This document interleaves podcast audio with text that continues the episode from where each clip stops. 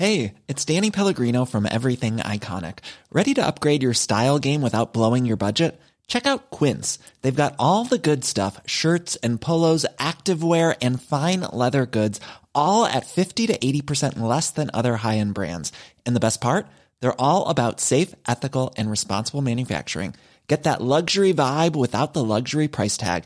Hit up quince.com slash upgrade for free shipping and 365 day returns on your next order. That's quince.com slash upgrade. I'm Afua Hirsch, I'm Peter Frankopan. and in our podcast, Legacy, we explore the lives of some of the biggest characters in history. This season, we're exploring the life of Cleopatra. An iconic life full of romances, sieges, and tragedy. But who was the real Cleopatra? It feels like her story's been told by others with their own agenda for centuries. But her legacy is enduring, and so we're going to dive into how her story has evolved all the way up to today. I am so excited to talk about Cleopatra, Peter. Love she Cleopatra. is an icon. She's the most famous woman in antiquity. It's got to be up there with the most famous women of all time. But I think there's a huge gap between how familiar people are with the idea of her compared to what they actually know about her life and character. So, for pyramids, Cleopatra, and Cleopatra's nose, Follow Legacy now wherever you get your podcasts. Or you can binge entire seasons early and ad free on Wondery Plus.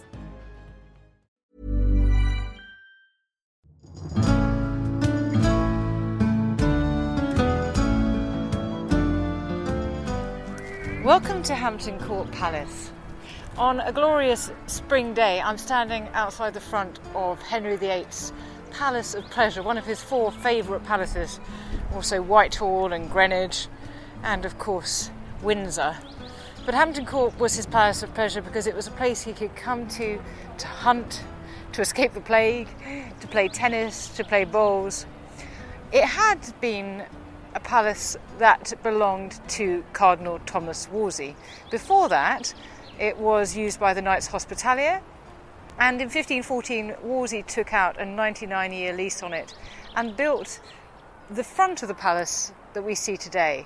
The Tudor palace, that is. It's a palace of two halves, of course. Half of the palace is actually Baroque, built in the late 17th century. But Wolsey's palace is the brick palace, the sort of cutting edge Renaissance fabric of the time, and has been built with diaper work, which is the burnt ends of the bricks that form lozenge patterns in the brick. Right now, Hampton Court's gatehouse is about half the size it would have been. It would have been more like that of St James's Palace. And on the front, we see two terracotta roundels which were commissioned by Wolsey in 1521 from the Florentine sculptor Giovanni di Maiano. They're busts of Roman emperors, and they, I suppose, tell us about his classical learning. But they also tell us that a little learning is a dangerous thing, because at the front here, to symbolize good rule, he has Tiberius and Nero. I'm going over the moat now. It was never a defensible structure, despite the crenellations that are meant to make it look like a castle. And now I'm in Base Court, which is the first courtyard of Hampton Court. It's very big. I'd say it's close to 250 square feet. And it was a courtyard built by Wolsey.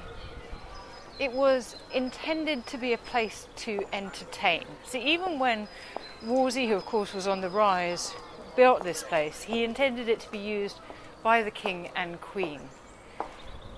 And he built 40 apartments around this courtyard, which each had two rooms and a garderobe, i.e., loo, and had also a fireplace. So these were places where people could come and stay. And indeed, visiting French ambassadors were entertained here in 1527. There were rooms built for the king and queen as well in the next courtyard, Clock Court. So from the start, this was intended to be at Henry's disposal. But nevertheless, there's no denying that Wolsey also used it for his own aggrandizement. We know of Wolsey that when he processed from his palace at York Place, later called Whitehall, to Westminster as Lord Chancellor, that he travelled in great pomp and ceremony with his cardinal's hat and the pillar and the keys, the symbols of his office being carried before him in great procession.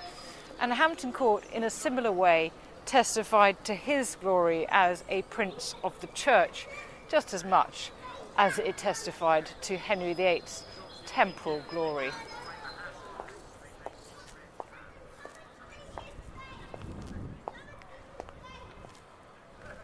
I've come in out of the wind to look through one of the leaded windows at Base Court. There is a fountain, or at least a model of a fountain, at the centre of Base Court today. In 2010, some archaeological work was done here to take up the floor, which at that point had been laid to grass, making the courtyard look a bit like the quad or a court of an Oxbridge college. But that wasn't at all how the Tudors used the space. They used the space as a place of great activity. You know, you have to imagine it being filled with horses and dogs and people milling around. And one of the things they discovered is that there was some sort of conduit or water pipe under the courtyard. And the fountain is a recreation of the fountain in the Field of Cloth of Gold, which you can also see at Hampton Court usually. And at the Field of Cloth of Gold, Henry VIII had a temporary palace thrown up. And in front of that temporary palace, he had a fountain that ran with wine. And so atop this fountain, we have Bacchus, the god of wine, and it says on it, Make good cheer who wishes. Fais bon cher qui voudra. I don't know if it still runs with wine. Might have to go and put a cup to it and see what happens. The second courtyard at Hampton Court is a rather different one. The first thing you might notice is that if you look over to your right as you enter, there are Corinthian columns topped with a balustrade. And this is because in the late 17th century, William and Mary rather liked Hampton Court's position away from London, but they also thought that it was rather old fashioned. They didn't like the pokey little leaded windows and they wanted instead something with big picture windows that could look out onto the gardens that they wanted to create. And so they knocked quite a lot of the Tudor palace down. That means that you come today and you can't see Henry VIII's bedchamber, his privy chamber, his presence chamber have all been knocked through, and the door that would have led to them from the great watching chamber now leads to a brick wall. But thankfully, from the point of view of a Tudorist, William and Mary ran out of money, and Mary actually died during the building of Hampton Court, so they stopped. And some of the Tudor palace survives. They had originally thought they would just keep the Great Hall. But just in case you entered Hampton Court from what they considered to be the wrong angle, they put this piece of classical architecture right slap bang in the middle of this Renaissance palace, and it is quite a contrast. Here we have on the outside the Great Hall, built by Henry VIII in the 1530s. Henry and Anne, I should say, really, because Anne Boleyn was also very interested in architecture and the pair of them came down often to Hampton Court to look at the progress. And we know that candles were issued to the workmen so they could work late into the night. And this is rebuilding the great hall that Wolsey had had here. And also here we have some more of the terracotta roundels. We have Wolsey's badge, his coat of arms, and above it we have the astronomical clock. This was created by Nicholas Kratzer in 1543 and it shows the zodiac signs and it shows the sun going around the earth. Of course, 1543 was the year that Nicholas Copernicus's On the Revolution of the Heavenly Spheres was published posthumously, so the clock was sort of out of date as soon as it had been created. But Copernican theory took a while to catch on. The other thing about this gorgeous astronomical clock is that it shows the time of the tides. Because the main way that you would get to Hampton Court at this point in time was to come upriver from London and you would do so using the tides.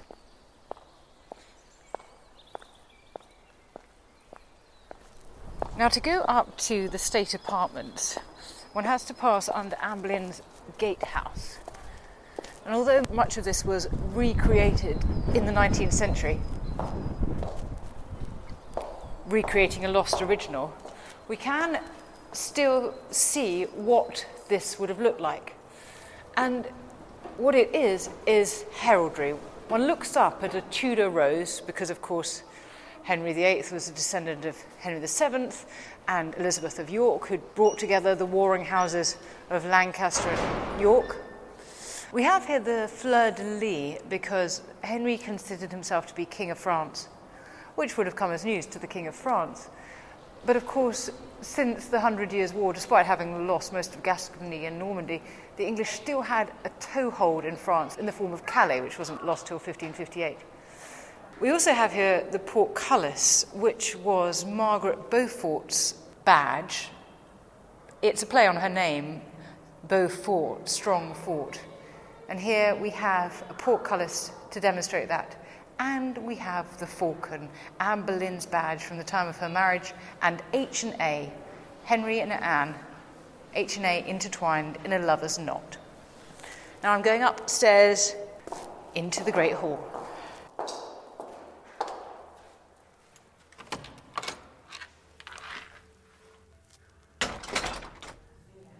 Just as one comes into the Great Hall, at first one enters the screens passage.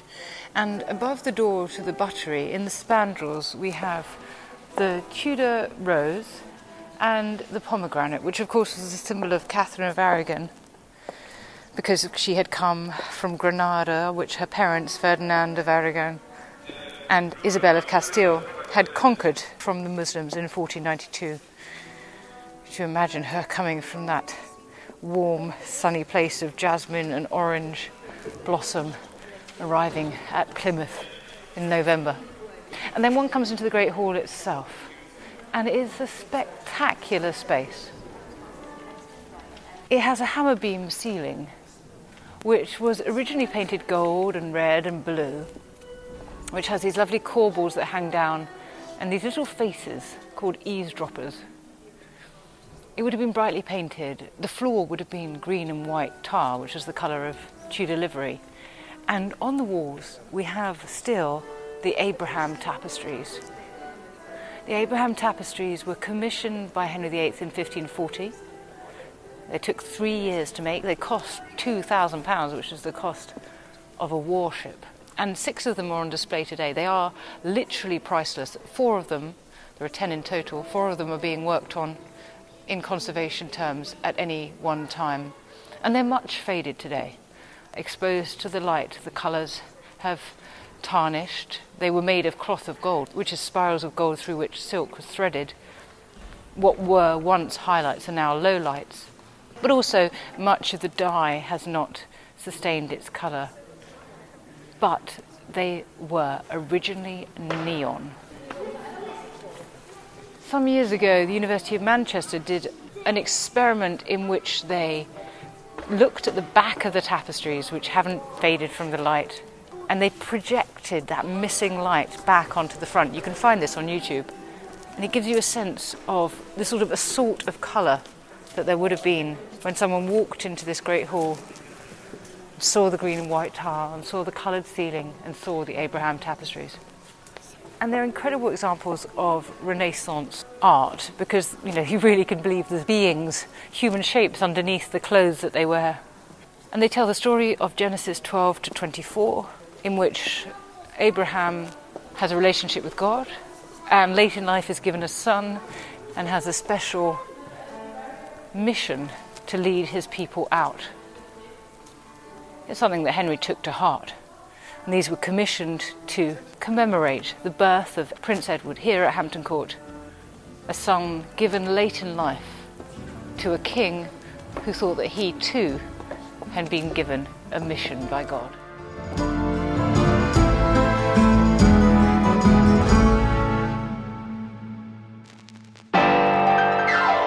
Did you know that the earliest condoms were made of animal guts and they were designed to be reused? Or that beans were once considered to be an aphrodisiac.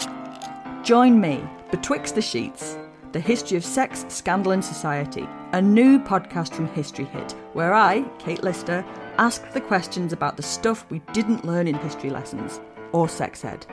We'll be bed hopping around different time periods, from ancient civilizations to the Middle Ages to Renaissance and early modern, right up to now. Listen and subscribe to Betwixt the Sheets now, wherever you get your podcasts.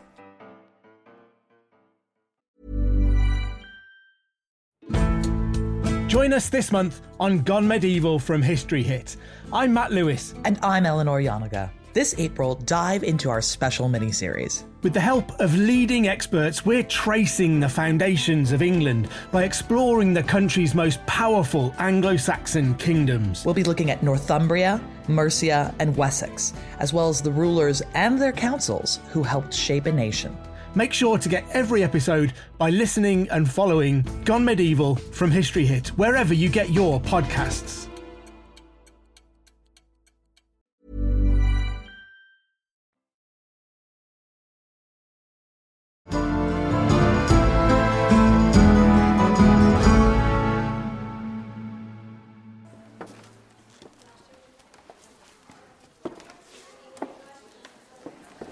I've moved through now into the Great Watching Chamber.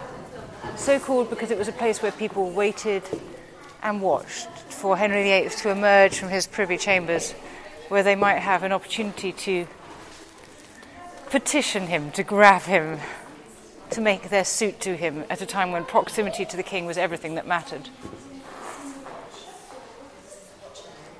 It has a beautiful golden geometric ribbed ceiling and between the ribs, there are leather mache badges.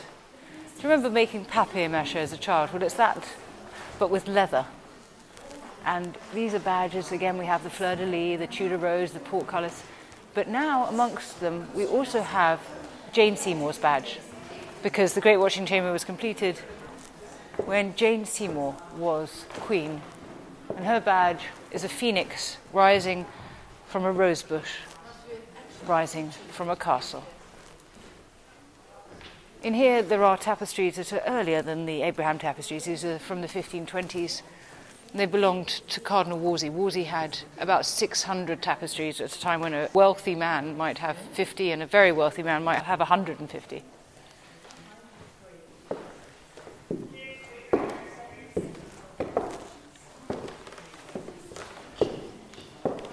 Among them is one that has Wolsey's badge and his motto Dominus Mihi Adjutor, the Lord is my judge, or my guide, depending on how you look at it.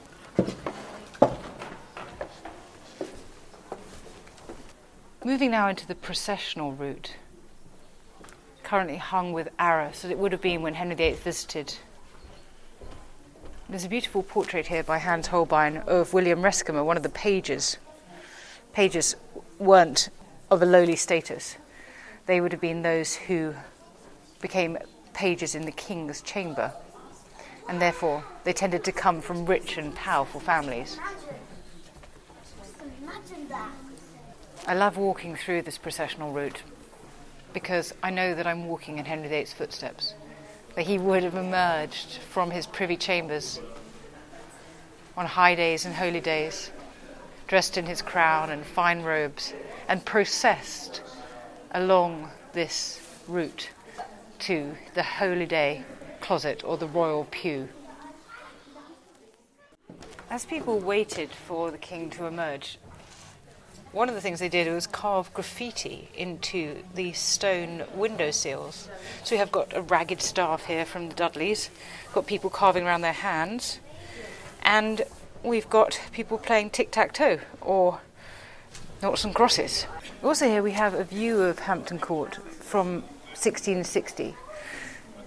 And the thing to note about Hampton Court is that it was once covered with onion domes, much in the same way as the White Tower at the Tower of London now is. There were chimneys, and we can see chimneys in this picture. But the chimneys that we have here today, well, Many of them come from the re Tudorization of the 1840s when the palace was opened to the public for the first time. And Edward Jesse, the curator at the time, re Tudorized it, putting in armour and putting in stags' heads and all sorts of other devices that he thought were appropriate.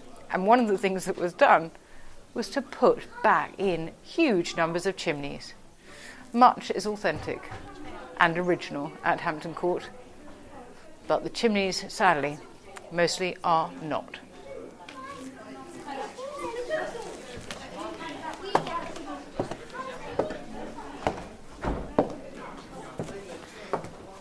This processional route is associated historically, well, mythically perhaps, with Catherine Howard. It is said that when Archbishop Cranmer revealed to Henry VIII the rumours about her adultery, which he did by putting a letter on Henry's chair in the chapel, Catherine tried to get at Henry.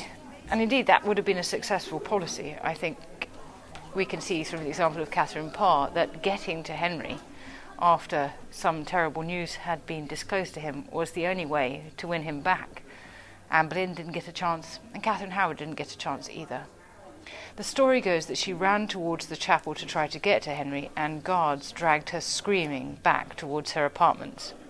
And the ghost is said to do just that. There's a problem, unfortunately, with geography of where the chapel is and where Catherine's rooms were, but let's not let that spoil the story. One thing that certainly is true is that Catherine's household were told in the Great Watching Chamber here at Hampton Court the news and were dismissed.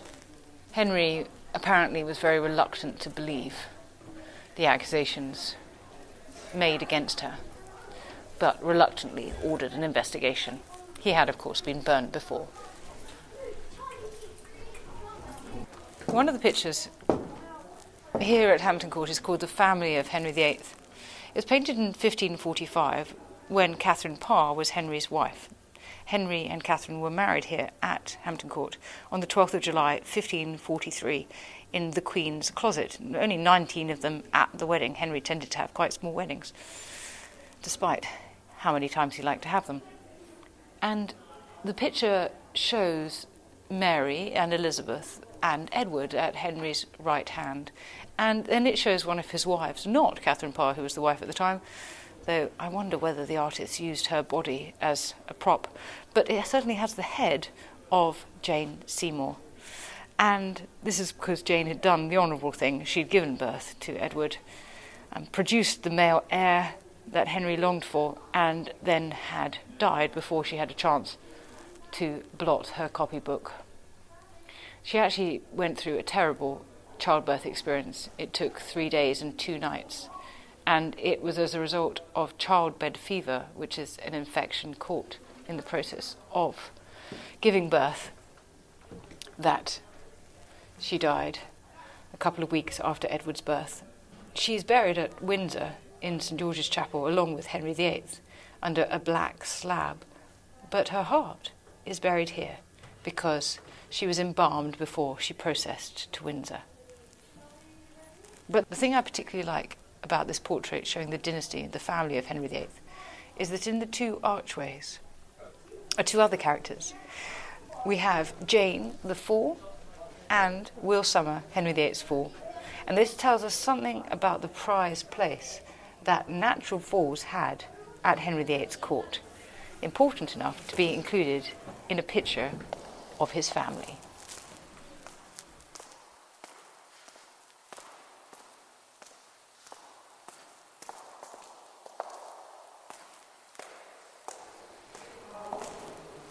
The chapel here at Hampton Court is still a working chapel. It's a royal peculiar, and it has an amazing choir of boys and men.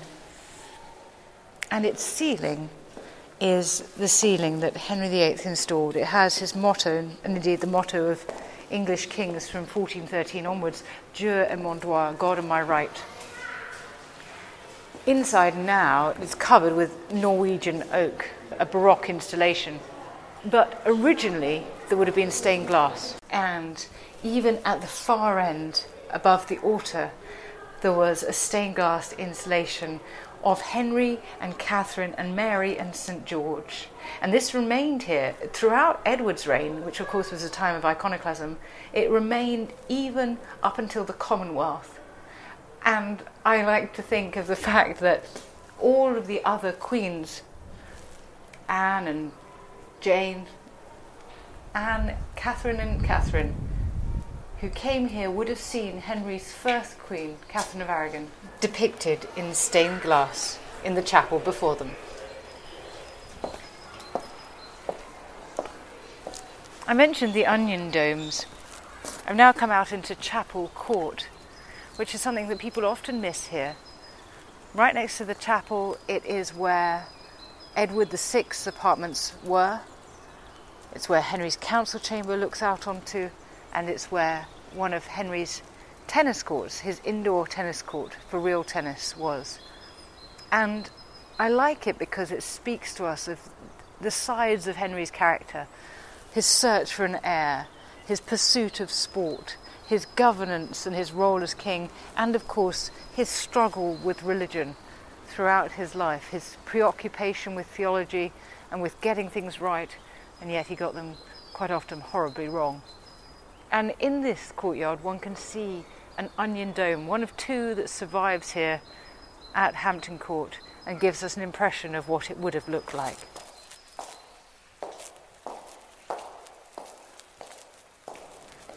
I'm walking down an empty corridor.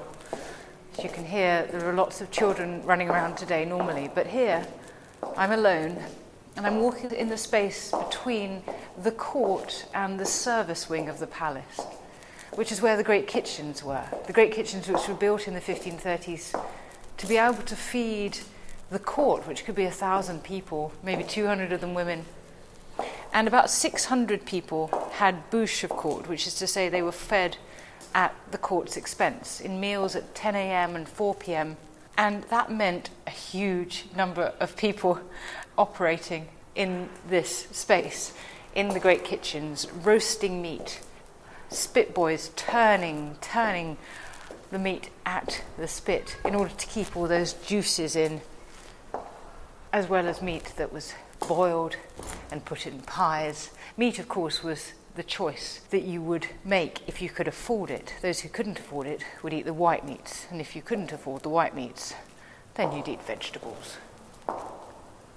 And this corridor runs next to the Great Hall, and there are stairs at each end one to take the food up to the screens passage for those at that end of the hall, and one to take it up to the dais end of the hall where those who were of greater status would sit. Henry himself didn't often actually eat in the great hall, and his food was not prepared in the great kitchens. He had his own privy kitchen. But certainly many people were fed when the court was in residence. One of the things I like about the kitchens is that you have to imagine huge numbers of people mostly men and boys. The court was mostly dominated by males, and they were told repeatedly not to run around naked. You only get told something repeatedly when you're not doing it, not paying attention.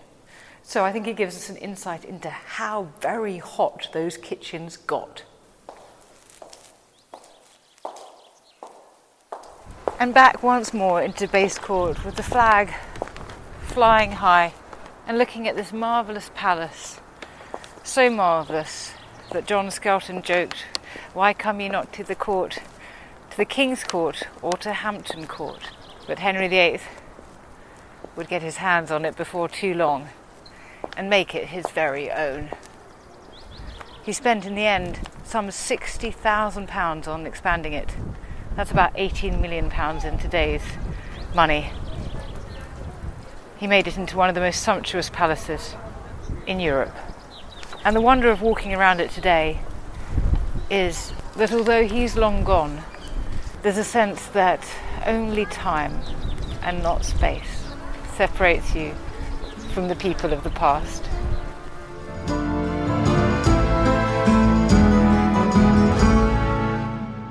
And thank you so much for listening to Not Just the Tudors. Take a moment, if you would, to rate the podcast wherever you listen to it, including on Spotify. It really helps new listeners find the show, and we want to spread the Tudor and not just the Tudor love.